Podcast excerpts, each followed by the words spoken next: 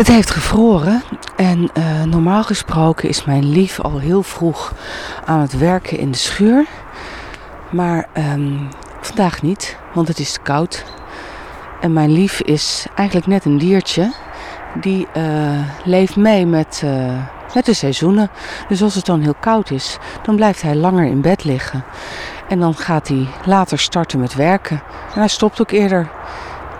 In de zomer werkt hij eigenlijk dubbele dagen en in de winter kwarte dagen, zoiets. En ik vind dat echt super gaaf dat hij dat doet en kan.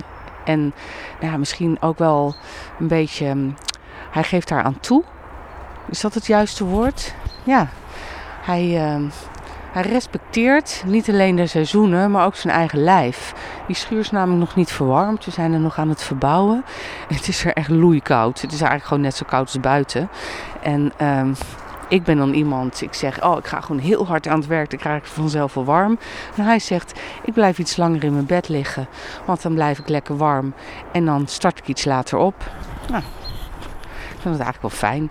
Nou ja, goed, ieder zijn ding. Ik, uh, ik loop al buiten omdat ik dan keihard aan het genieten ben van hoe heerlijk het is om door de kou te lopen. En hij is uh, um, keihard aan het genieten van hoe lekker het is om nog even in zijn warme bed te liggen.